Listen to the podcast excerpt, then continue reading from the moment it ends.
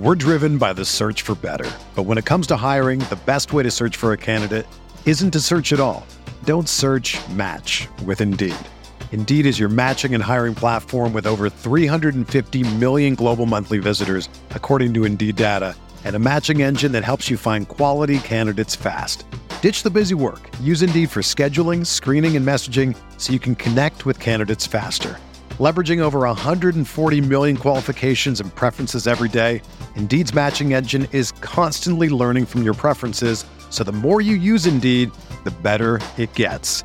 Join more than 3.5 million businesses worldwide that use Indeed to hire great talent fast. And listeners of this show will get a $75 sponsored job credit to get your jobs more visibility at Indeed.com slash BlueWire. Just go to Indeed.com slash BlueWire right now and support our show by saying that you heard about Indeed on this podcast. That's Indeed.com slash BlueWire. Terms and conditions apply. Need to hire?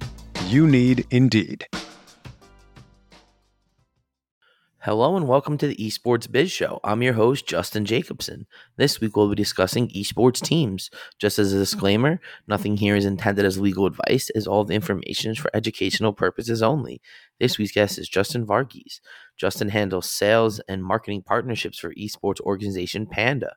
He's also an esports play by play caster and event host for a variety of games. Prior to working with Panda, Justin worked at ShotCall as a business development manager as well as a marketing manager in North America for DreamHack. Thanks for joining us. Hey, thanks for having me, Justin. And I know we already made this joke uh, over email and over LinkedIn, but let's just beat it to death. Great choice in first names, gotta say, really nailing it. Right, I'm definitely a fan, you know, of my name. Always, always try to get Justin.com, but you know they beat they beat me out to it. What can I do? There's just too many of us. We, we are we are all fighting for precious space. Um, hmm. though that being said, I think in the Justin tier list, it's probably Timberlake and then Justin Wong, and then we kind of fall below everybody else, right? I always say just you know Justin Bieber, Justin Timberlake. Those are the ones that I sue, but I guess Justin Wong is more apt for esports. Oh yeah, yeah. I mean, he's only the greatest fighting game player America's produced, right? Hmm, Named Justin. there you go. There you so, go. And he's got our name too. It works out. amazing. So, you know, thanks again for joining us. Tell us what about your past esports and gaming experience. What was the first game you played and how'd you get involved in the business side? Ooh, first game I ever played. That's a real toughie. Um, part of me wants to default to, to Super Mario Bros. on uh, the NES. I think that's a, a, classic for a lot of folks, especially somebody like me who was born in 1990. Um, the first game I ever remember playing and have more vivid memories of, however, was a Sonic game, but it wasn't the one on the Sega. It was actually a handheld Sonic device, which I'm sure drove my parents crazy because there's no headphone capability. It's one of those handheld games that, you know, had like three levels and like three sounds total, I swear. No mute button, you know. um, so I played a ton of that uh, by far, the game that I think, as I was younger, had the largest impression on me really came when uh, my dad got us a Nintendo 64. So that would be Super Mario 64 as far as one player games go. Uh, and then Super Smash Brothers for the mm. Nintendo 64 was the other yeah, big Smash one. Brothers on 64 was definitely one of those game changers. Same with Mario Kart on 64. Oh yeah, yeah, both of those fantastic. Um, Diddy Kong Racing as well, mm-hmm. and uh, you know, I, Mario I, Tennis, a nod to. Oh yeah, all right, all right. You know what you, you, know what you're doing. You know what you're doing. Referencing the the, the Mario Tennis out there. All right, are we about to have yeah. a Mario Tennis convo? Is that what's about to happen?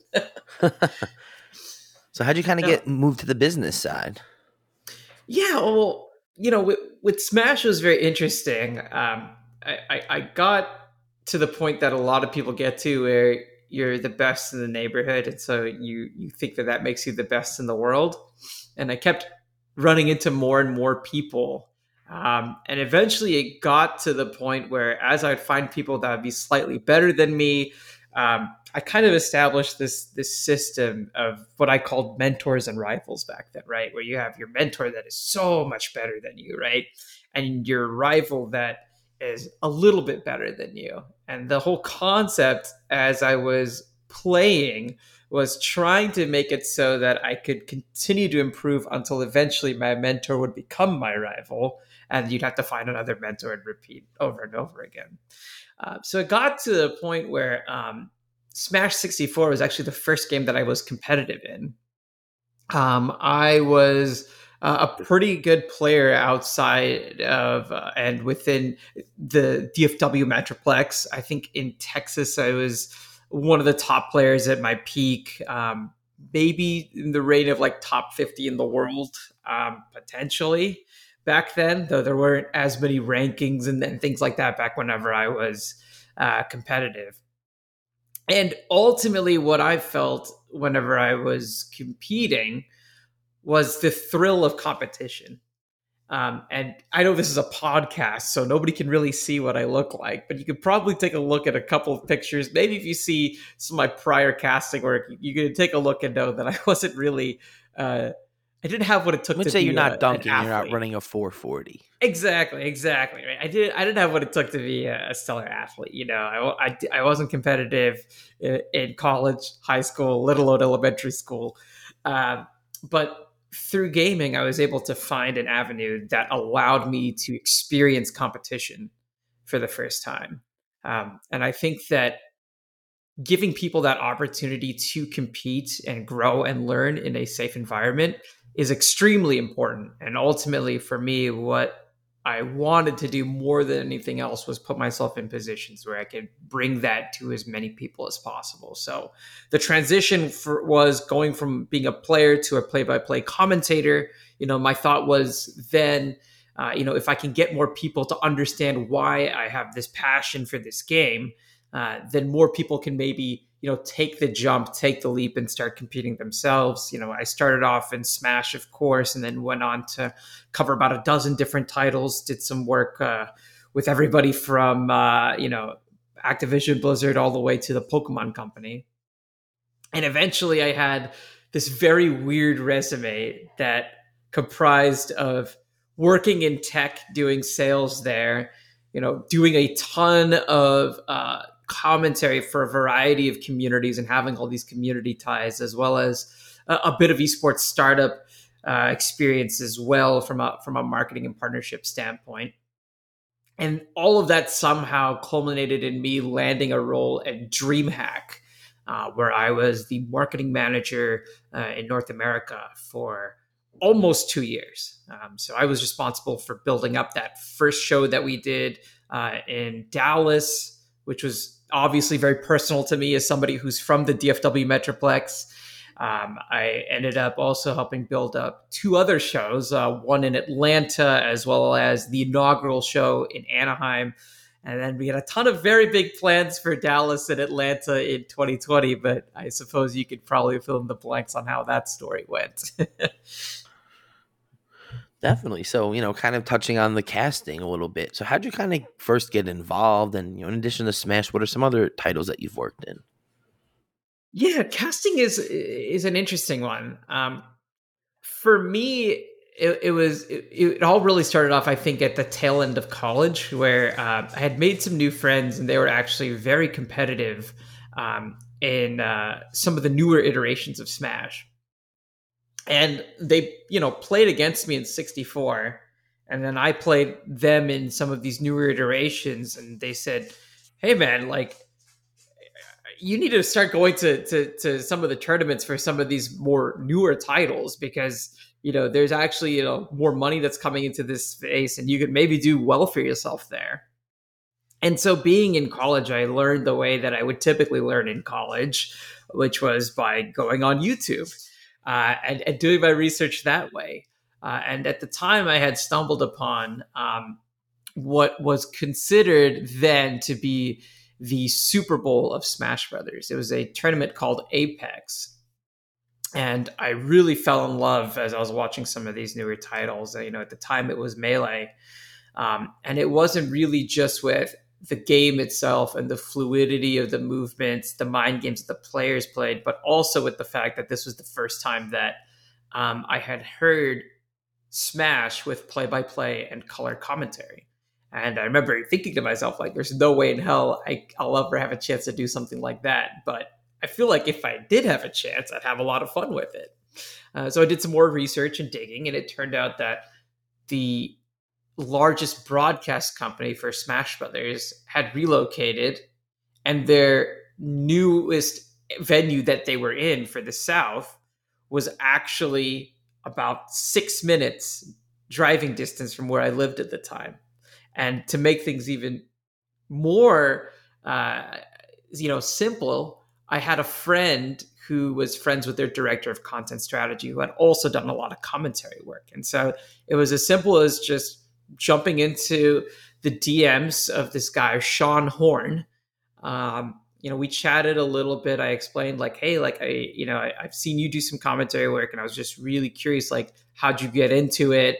Um, and and what's a starting point for you know a total beginner like myself? And so we talked for a while, and eventually Sean said, you know, hey, you know, at some point you should really swing by what we're doing. Um, we'll we'll chat in person, and then who knows, maybe I'll put you on for a game or two. And so then I showed up, you know, a couple weeks later with a, friend that I had made a few weeks prior to that, um, somebody who industry people might know, uh, Nabil Pervez, one of the co-founders of AOE Creative. Um, we pulled up, and I thought that maybe if we were very lucky, we'd get a game before a white hook would pull us off of the off of the commentary desk like Looney Tunes.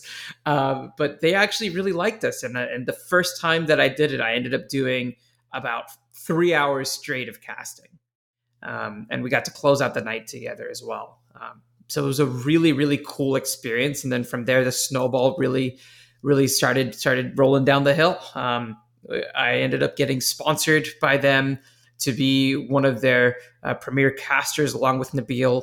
Uh, we ended up doing our first regional tournament, got flown out to my first national, then my first international.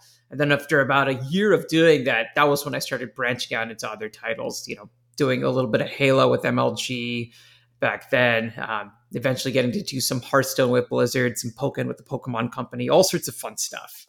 Um, so yeah, that, in a nutshell, hopefully that gives you some sort of idea. But really, I think it was it was a series of, of happy accidents, um, being in the right place at the right time, and honestly, some really really kind people that were nice enough to give me a shot and help nurture me along the way. Well, that's an amazing story, and I think it you know gives some inspiration to some of our listeners. Where it was one of these things where you you know learned about something, you identified, you researched, and you just reached out and put yourself out there, and you know tried to find your in. And you know a lot of the times that's half the battle is putting yourself in that position. And you know as you saw, they were interested. You spoke to them, they invited you down, and it really kind of set you on this trajectory to you know essentially commentating at the highest level of the game. Very lucky for sure. Very, very, very lucky. Um, you know, and, and I think that where things were when I started and where things are now is obviously very different, especially for some of these grassroots communities. Um, I think that there are so many more opportunities now because of how much easier I think it is to be able to stream a lot of this content. You know, back in the day, there was only a handful of, of entities within Smash that would be streaming content uh, at a weekly. And now, if we're talking about Smash and fighting games, even outside of that, um, that coupled with how how big I think being able to cast remotely has gotten recently means that you know even if you're a novice, there are ops. It's just putting yourself out there um, and then being able to continue to refine what you do if that's the path that you ultimately want to go on. Absolutely. You know, it's kind of just getting these opportunities and doing well and growing from there. Um, so tell us a little bit about Panda, you know, about the organization. You know, I've been enjoying MultiVersus myself, so I definitely know that, you know, there's some unique stuff that the organization's working on. Yeah, I, I, real quick though, who do you play MultiVersus? Um, I enjoy Finn, and then I'll go in there and smash with the Iron Giant. But I think Finn is my go-to. Man, you're you're a wild card. Yeah, I, I used to Finn to win. That was uh, that was my go-to when the game first dropped. Um, nowadays, I'm playing quite a bit of Wonder Woman though. She's been yeah, she was the uh, really she clicking. was my number two. I would say. Oh yeah, she's been clicking. I'll, I'll, tell you what. After after this podcast is done, maybe we should get a couple games and that'll be fun. Um, but but but MultiVersus aside, yeah, P- Panda's very weird. uh, in the world of gaming and esports. Um, I'll come right out and say that Panda is extremely weird. Yeah, a lot of the titles that articles like Forbes write about, you know, your League of Legends, your Counter Strikes, your Rocket Leagues, your Valorants of the world. We don't play any of that. Instead, we're really focused on what we feel uh, is the most diverse and the most untapped large audience uh, within all of gaming and esports, and that's the 1v1 space. So that means titles like Smash Brothers, Street Fighter, chess, Guilty Gear, these sorts of titles have been around for quite some time. We're talking over two decades of competitive history. And despite the fact that there has not been large publisher support for these titles, you can very quickly see that just as a data point, Smash alone is a, a, top six esport in North America and the fastest growing esport in North America without any prior investment from a publisher developer until now. So the Panda Cup uh, is the first ever licensed circuit for Smash Brothers in North America. This is a huge deal because it is the first time in Smash's 20 plus year competitive history uh, that Nintendo uh, is supporting a circuit. Um, so this is covering for Super Smash Brothers Melee and Super Smash Brothers Ultimate getting this sort of relationship with Nintendo is extremely difficult, as I'm sure you know folks at Amazon know. They tried several th- have several times through Twitch. Folks at Red Bull know they've tried several times as well. Um, even my old stomping grounds at DreamHack and ESL, we had tried to, to establish this sort of partnership with Nintendo, um, and we weren't able to really get anywhere with it. Ultimately, the reason why Panda was able to have this sort of relationship with Nintendo um, is again because of that focus. Because we're so focused around the 1v1 space, it's made it so that no other brand in all of gaming and esports has more community equity than Panda when it comes to this audience. And as a result, because of that, coupled with our roots and history in games like Smash, as well as our reverence for the IP, it's made it so that Nintendo, for the first time, is really supporting and building with us a really strong infrastructure around this competitive community. And again, that's really important because when you look at the metrics right now with no support whatsoever, um, you know, Smash is outperforming, you know, properties like CDL and the Overwatch League, which have, you know, hundreds of millions of dollars of infrastructure investment. Uh, the reality is that if you look at the CDL Open uh, and Genesis of the same year, there was probably more PR people that were working on CDL um, than the number of people total that were putting together a grassroots tournament called Genesis. And despite that, when you look at peak viewership, more people tuned in for uh, Smash Brothers than they did for for Call of Duty League. Obscene numbers, obscene numbers. And then even from a VOD standpoint, it's been really interesting to see how big those numbers are for Smash Brothers as well. With um, you know BTS's Smash Summit actually having more views on one of their grand final sets than the first game of uh, the League of Legends World Finals uh, for for their grand finals. So I think it's you know I bring all these data points up because again you know people have this idea that Smash you know is grassroots. And as a result, we're really starting from zero when it comes to things like viewership. When the reality is that already with no support, there's quite a fire that's going. And we're, you know, our hypothesis is with what we're building with Nintendo, this will be the gasoline to really take things to the next level. Amazing. So, you know, kind of there's a lot to unpack there, but I think first, do you think Nintendo's kind of chance of the change of their long term stance had something to do with the laws changing in Japan. You know, I know for myself, who's involved in you know Japanese esports scene, they in 2018 changed the law which previously outlawed you know esports and competitive video game to you know now it's actually permitted and is regulated by the Japan Esports Union so it's kind of a whole new world in Japan these days I mean, I wouldn't be able to tell you tell you for sure. Honestly, uh, I don't have your legal chops. Um, but what I will say again is when you're talking about an entity like Nintendo, you know, things take time for sure. This is a, a company that you know, has among the most recognized IP in the world. And even within Smash Brothers, right, that's a conglomerate of the most recognized IP, uh, not only in gaming, but in the world, period, right? People don't realize this, but Pokemon is the most profitable IP in the world. You know, it, it outperforms entities like Disney and Marvel.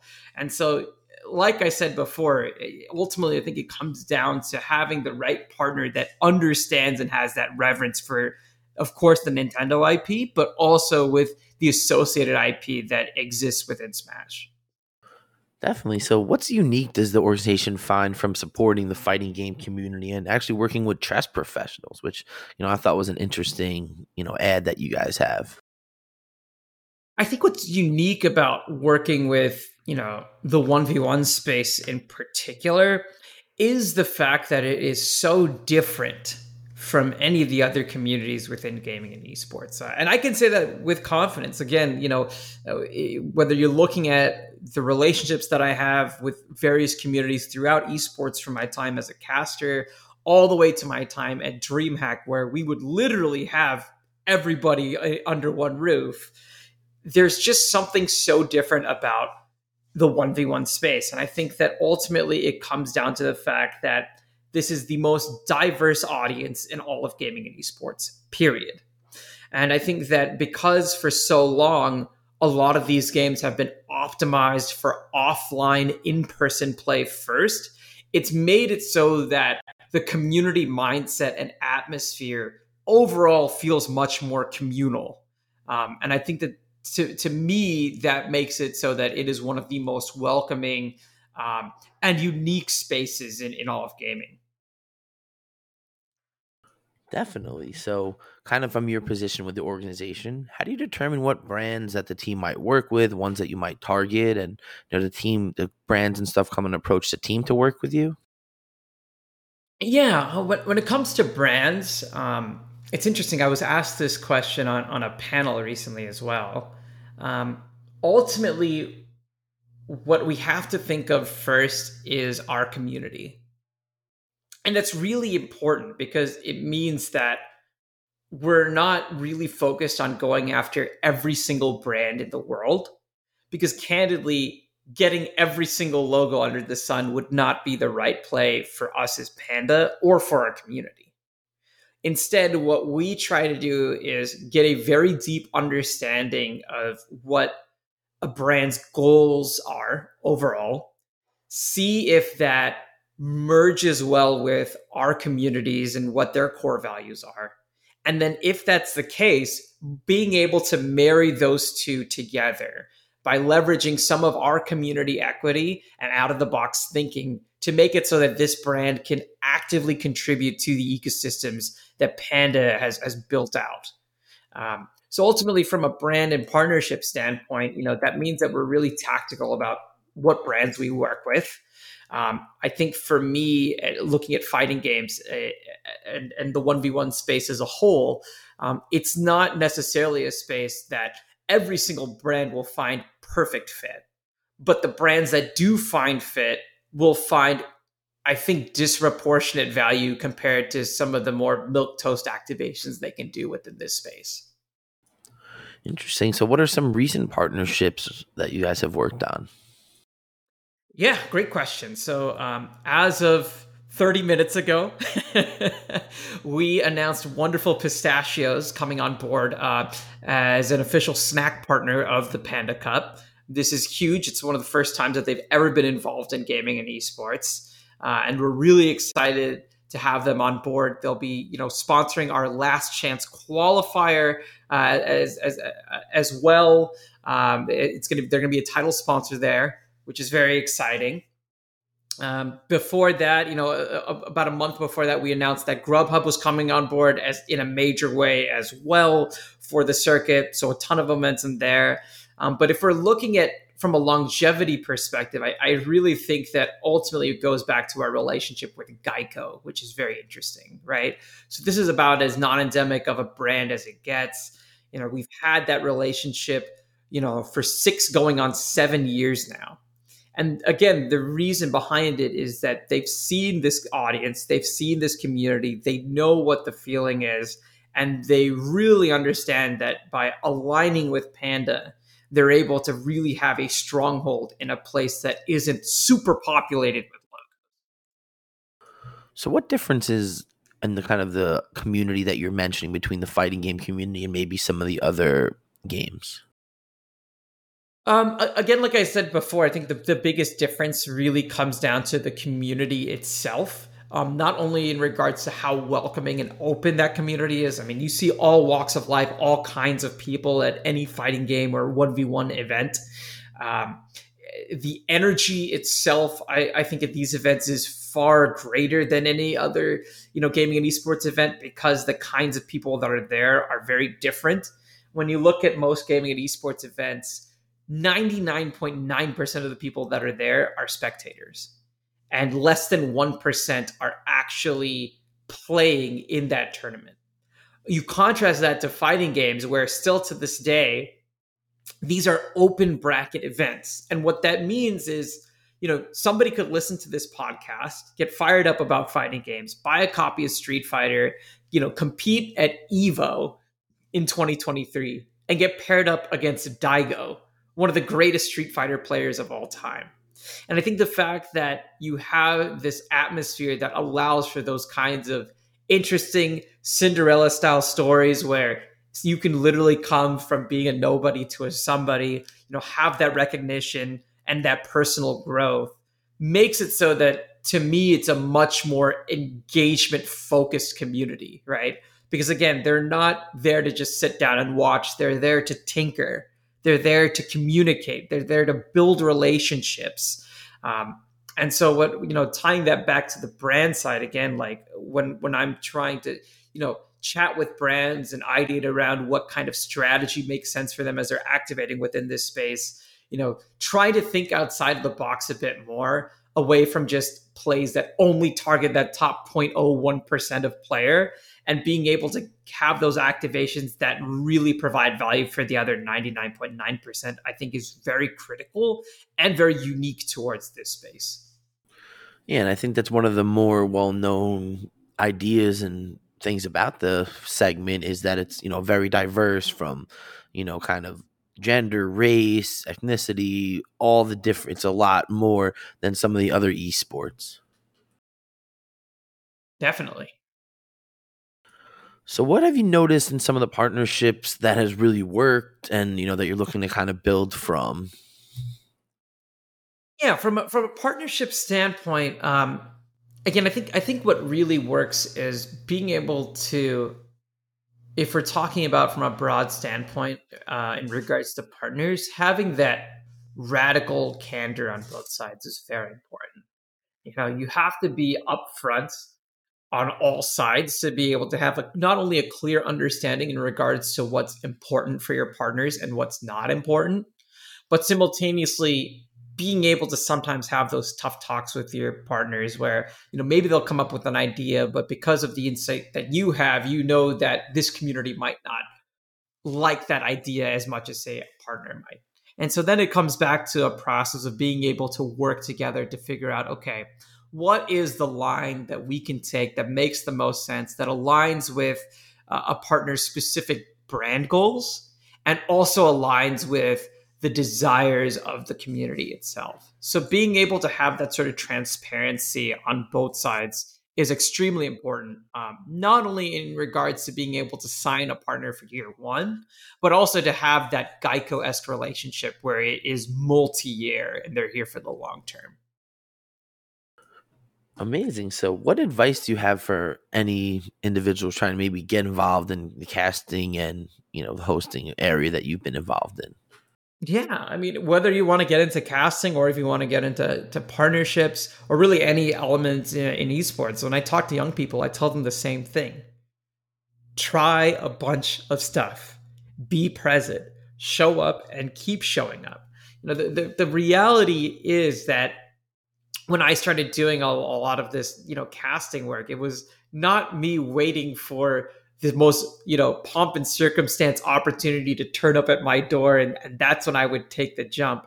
It was really just jumping on you know jumping on whatever opportunities i could find you know back then it was casting in the back of a of a game store you know doing that after you know clocking out of my my role in, in tech sales coming back home having a quick dinner and then going to the store to be able to to essentially grind that out was ultimately how i found my jumping off point into this space.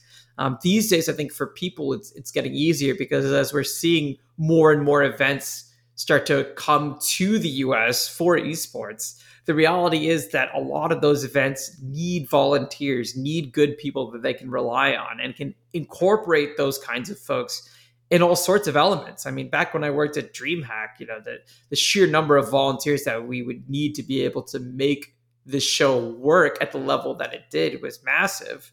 And what we were very good at was finding those volunteers that were able to go above and beyond and bringing them on board uh, from a hired capacity, whether that was from a broadcast standpoint or even an operations perspective. Um, so again, a bit long winded, but try a lot of stuff, show up, and keep showing up. You know, the the the esports industry it's it's big, but it's not as big as people think. And I think if as long as you're present, kind, uh, and, and you know looking for ways to provide value, people will know you, uh, and people will, will more than be happy to to bring you on board. Absolutely. I think that's some amazing advice. So we kind of touched on DreamHack. What kind of information and lessons did you learn from working there that you're kind of now applying in your everyday with the organization? Yeah, DreamHack was was was very interesting. Um, I think that the the biggest value that DreamHack gave me was being able to think as a marketer um, DreamHack was really the first time where I felt like I had, you know, pretty solid control from a marketing perspective. Um, and it made me be able to do things like test various strategies and activations to figure out, you know, what do different communities ultimately respond to? And that's really valuable because even though I'm on the sales and, and marketing partnership side now, when I chat with brands, I'm able to turn my marketing brain on because I was able to exercise that for almost two years. And I think that that allows me to have, uh, you know, a deeper con- conversation and connection with these brands that maybe somebody that has strictly a traditional sales background might not have. Definitely. So, what advice do you have for any brands that are looking to work in, you know, esports, whether with Panda or just in general? Be open to learning is is massive. Um, uh, you know, uh, being open to learn and test and think outside of the box is ultimately what makes gaming and esports activations unique. Um, I think that if brands come in um, and they strictly see 1825, take the campaigns that they've been running on, you know, um, sports broadcasts, and then slap the slap a logo on and walk away, they're not really going to have the impact that they're looking for. But if a brand is able to, you know, show up, provide that value to these communities, and really take the learnings of every activation to refine the next one, then I think that that's extremely valuable for all parties involved. Um, it is harder than you know dumping a bunch of money and and getting a logo and, and walking away, but I think the reward is much much greater for those brands. Um, you know, if I'm thinking about you know Grubhub, of course they're very excited about the reach that you know the Panda Cup will have. But ultimately, when you read their press release, what they're very excited about is understanding how to best talk to this audience so that they can have that insight to continue to refine what they do within these spaces. Um, and I think that brands can take a, a really nice page out of that by, like I said, being able to try be present and test as much as possible. Um, the other advice that I would give brands going into this space um, is when people tell you numbers, have them show their work. I, I could say that with confidence that when, when I when we show our numbers at Panda, we can very gladly open up what, what our what our impressions look like from a Twitter dashboard and show that to a brand. Uh, and not to throw shade at any specific actors in this space, but there's a lot of folks that are within this space that will really sell you smoke and mirrors at the end of the day. Um, and not have any true numbers to back that up. So, again, if you're especially if you're you're in talks with a brand and it's uh, or if your brand in talks with you know any sort of gaming or esports organization, you know have them show their work, for sure, uh, because you'll be really surprised the folks that are actually putting out serious numbers and actually have that community pull, and the folks that you know maybe have inflated Twitter followers and that's about it. Absolutely. I think that's one of those really big things that people in this space, especially in the influencer driven world, focus on, We're just not about follower count, the engagement and how many views and how long those people interact. These are some of the things that tell a little bit more about how you know successful a campaign was not just the fact that somebody tweeted out to 2 million followers yep. they only got 20 likes that's not a very high engagement rate exactly exactly you know eh, I think that for especially with some of the brands that we're working with, um, even some of the brands that uh, you know we're at the proposal stage at now, these are big established brands that everybody already knows about. In my opinion, they're not looking strictly for impressions. You know, impressions can be the backbone of the campaign that ultimately justifies some modicum of media spend. But what they're really looking for is how they can make an impact on audiences.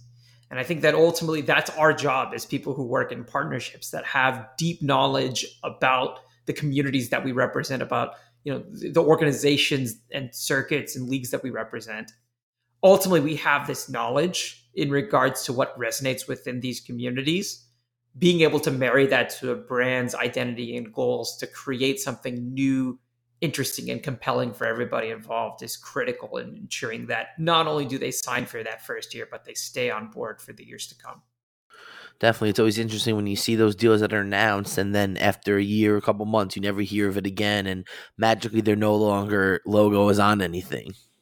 Yeah, exactly. And and again, like for me and for our team at Panda, like we fully recognize that not only does a multi-year partnership mean you can do more cool stuff with somebody, but even from a pure dollars and cents perspective, it, it costs a lot less to keep a customer for a long time than to get a new one. Absolutely. So, kind of bringing this towards the end, what's your favorite part about working in the esports and gaming world?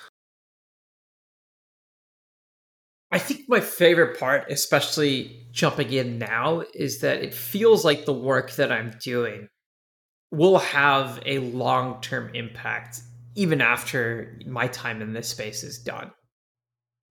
There's really, I think, few people that have the opportunity to feel that way about the industry that they're in, let alone the company that they're in. You know? um, and I'll, know, I'll put my hand up. When I started my career, I did not feel that way. You know, I was working in tech sales and ultimately just felt like I was some sort of a cog in a machine. That what I did, you know, was lucrative from a financial sense, but it didn't have that real world impact that I necessarily craved. Uh, and now working in, in gaming and esports, the, again, like it goes back to what I've always believed in, which is trying to find more ways to introduce people, give people that safe open environment to be able to experience competition um, and learn and grow and develop. You know, I think that especially in, in, in these days, you know, we're living in extremely polarized times.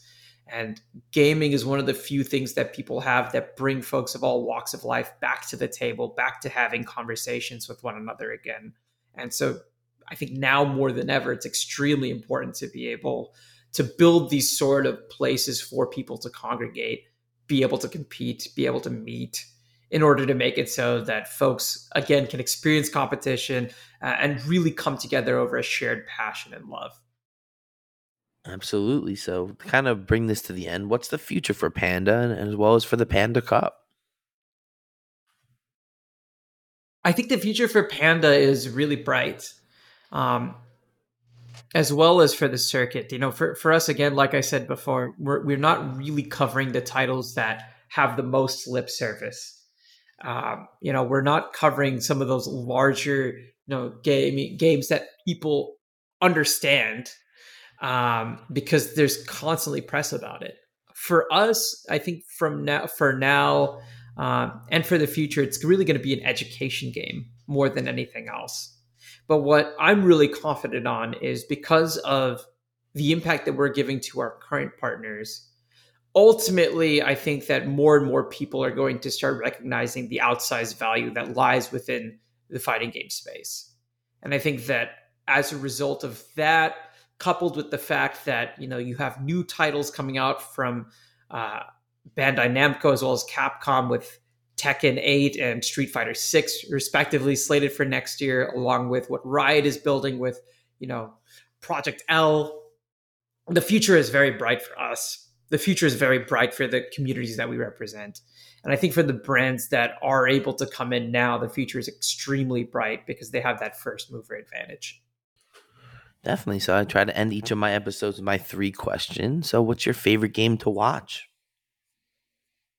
Oh, favorite game to watch. Um, I mean, that's an easy one for me. You know, right now, uh, it's Smash Brothers Ultimate. I, you know, I, I have a ton of fun watching that game. Uh, Melee as well, especially at a top eight. I think it's really hard to beat those two titles. Um, the the action is really fun. The intensity, um, you know, some of the storylines that that are involved in both of those titles make it a delight. Um, outside of fighting games, you know, I, I, I think that from a as a caster, I, I, definitely have to give a shout out to the Counter Strike folks. I think from a production perspective, you know, what they do in regards to being able to weave a narrative uh, is extremely impressive. Uh, but yeah, if I'm not watching Smash, then I, I guess you know I'll, I'll, turn on the occasional Counter Strike event just to to tune in every now and then. Definitely. So, what's your favorite game to play?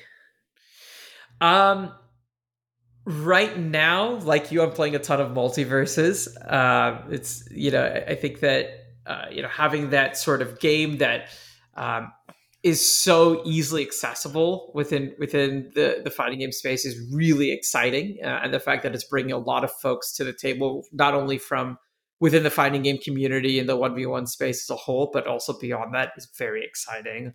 Uh, put way too many hours into that. Hmm. Um, if we're talking about my favorite game of all time, I, I alluded to it before, but um, Super Mario 64, really easy uh, on that on that side. I think it had a huge impact on me.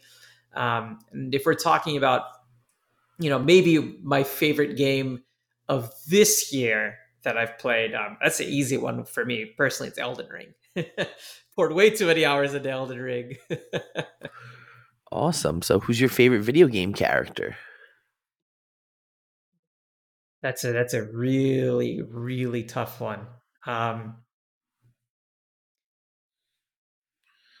Sounds oh, like Mario man, could be a good one, but that's very tough. You know, I, yeah, I I think that for me,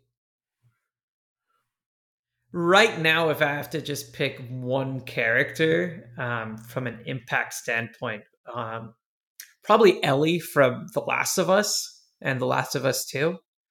Um, I think that through her, you know, especially as polarizing of a game as Last of Us 2 was, um, what they did an extremely good job of was putting you directly into the shoes of someone that was um, consumed by, you know, blind revenge. And being able to essentially take the player on that journey where you do some really, really terrible things as a result of that uh, and it's not until the perspective shifts that you realize some of the actions of, of what what you what you've been consumed to do. Um, I, I think that her personal growth throughout you know both of those games has been really really unique um, and is definitely pushing the genre of you know or the art form I think of, of games as as a medium of storytelling to to really the next level. So definitely up there for for me personally. Amazing. So, you know, thank you so much for joining us. This was extremely insightful. So, tell everybody where they can connect with you and the team. Uh, you can connect with me uh, at jvarg1990 on all platforms. Um, you know, Twitter and LinkedIn are primarily wh- where you'll find me. Um, and then when it comes to Panda, you can find us on Twitter uh, at Panda Global, um, on on Twitter and on Instagram, um, and uh, on LinkedIn, it's uh, just Panda. Amazing. So thanks everybody again for tuning in and make sure to follow me on Twitter, Justin J E S Q. Check Apple Podcasts for all our past episodes.